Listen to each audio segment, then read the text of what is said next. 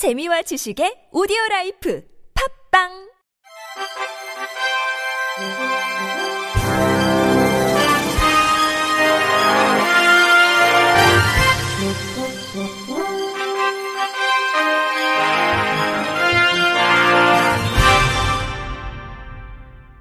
청취자 여러분 안녕하십니까? 12월 둘째 주 주간 KBIC 뉴스입니다.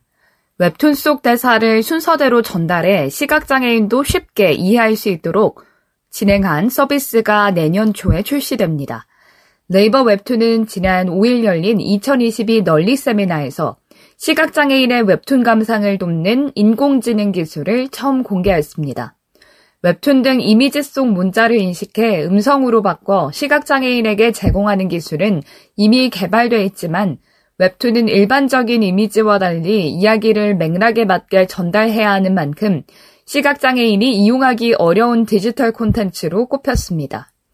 네이버 웹툰은 1년 넘게 연구한 끝에 AI 기술로 웹툰 이미지 속 대사를 이야기 순서대로 문자로 바꿔주는 웹툰 대체 텍스트 자동 제공 기술을 개발했는데 웹툰의 말풍선과 위치 정보를 활용해 막힘없이 이야기를 전달할 수 있도록 문자를 인식하도록 했습니다. 네이버 웹툰은 이미 완결됐거나 연재하고 있는 웹툰 약 18만 개의 AI 기술을 적용해 내년 1월 중 시범 서비스를 선보이고 한국어부터 시작해 서비스 언어를 점차 확대해 나갈 계획입니다. 장애인 차별구제 소송 시 패소 비용을 감면하는 장애인 차별금지법 개정안이 발의되자 장애인 단체가 환영의 뜻을 밝혔습니다. 한국장애인단체 총연맹은 지난 6일 성명을 통해 이번 개정 법률안 발의가 편면적 패소자 부담제도와 민사소송법 개정 등 다양하게 제기되어 온 개선 논의가 활성화하길 기대한다고 말했습니다. 편면적 패소자 부담제는 공익소송을 제기한 원고가 승소하면 피고로부터 소송 비용을 받고 원고가 패소해도 소송 비용을 피고에게 주지 않아도 되는 방식입니다. 앞서 지난 2일 더불어민주당 최영 의원은 장애인 차별 금지법에 따라 금지된 차별 행위를 시정하기 위해 제기된 소송의 경우 소송의 공익성 등을 고려해 소송 비용을 면제할 수 있도록 하는 장애인 차별 금지법 일부 개정 법률안을 발의했습니다. 장애인 차별 금지법은 소송 제기 등 법원의 구제 조치로 평등권 보장이라는 공익 구현을 위한 법률임에도 불구하고 차별 구제 청구 소송의 소송 비용 부담에 관한 특별한 규정이 없는 실정입니다. 한국장애인개발원이 지난 5일 시각장애인을 위한 요가 영상을 개발원 유튜브 채널을 통해 공개했습니다. 이번에 공개한 요가 영상은 개발원이 올해 수행한 연구과제, 장애 유형별 운동 프로그램 개발 연구의 결과물입니다.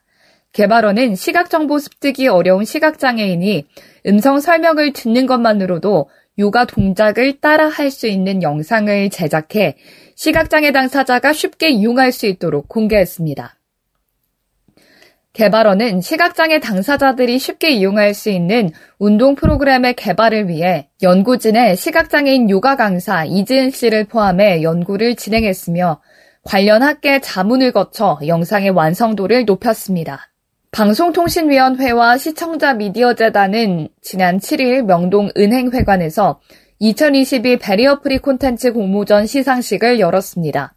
올해 처음 개최된 이 행사는 장애인과 비장애인이 동행하는 미디어 세상이라는 주제 아래 장애인과 비장애인이 모두 참여해 직접 제작한 미디어 콘텐츠를 향유하고 소통하자는 취지로 마련됐습니다.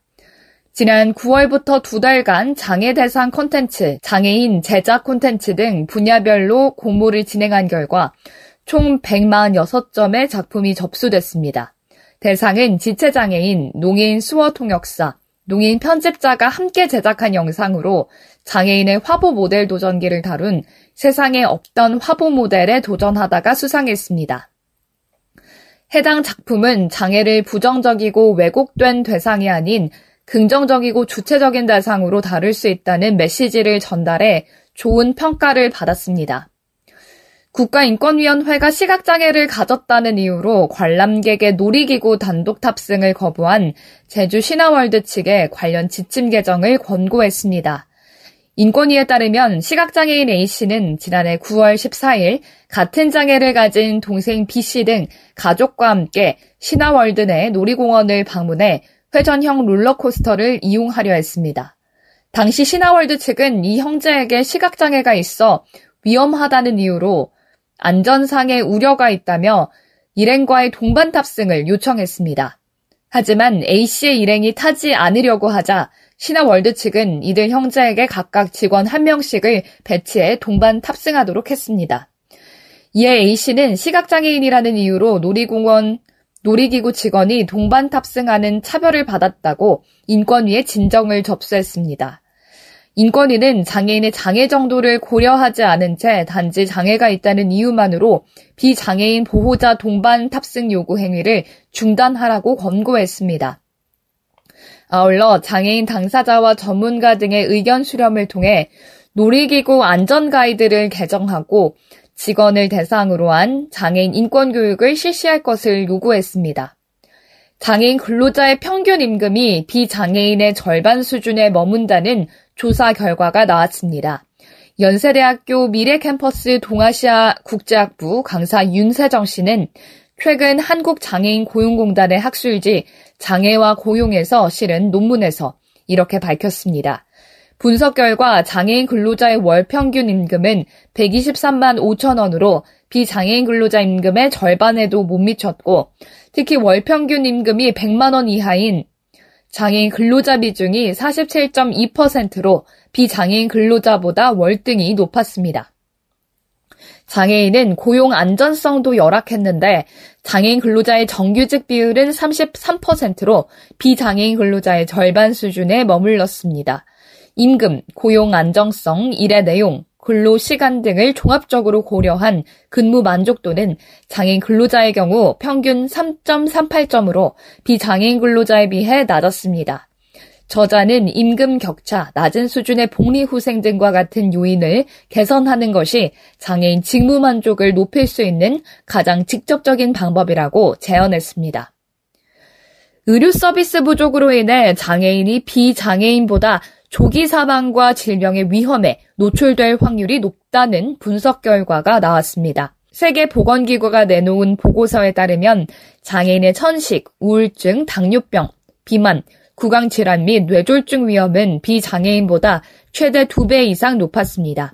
또 전 세계 중증 장애인의 수는 이전보다 증가해 현재 13억 명으로 전체 인구 6명 중 1명꼴입니다.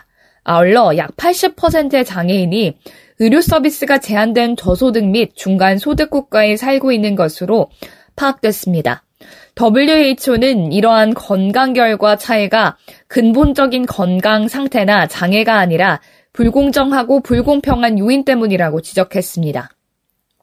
이러한 문제를 해결하기 위해 WHO는 의료진을 위한 전문 교육, 시설 접근성 개선 등 정부가 취해야 할 보건 부문 40가지 조치를 제언했습니다. 이상으로 12월 둘째 주 주간 KBRC 뉴스를 마칩니다. 지금까지 제작의 이창훈, 진행의 유정진이었습니다. 고맙습니다. KBRC.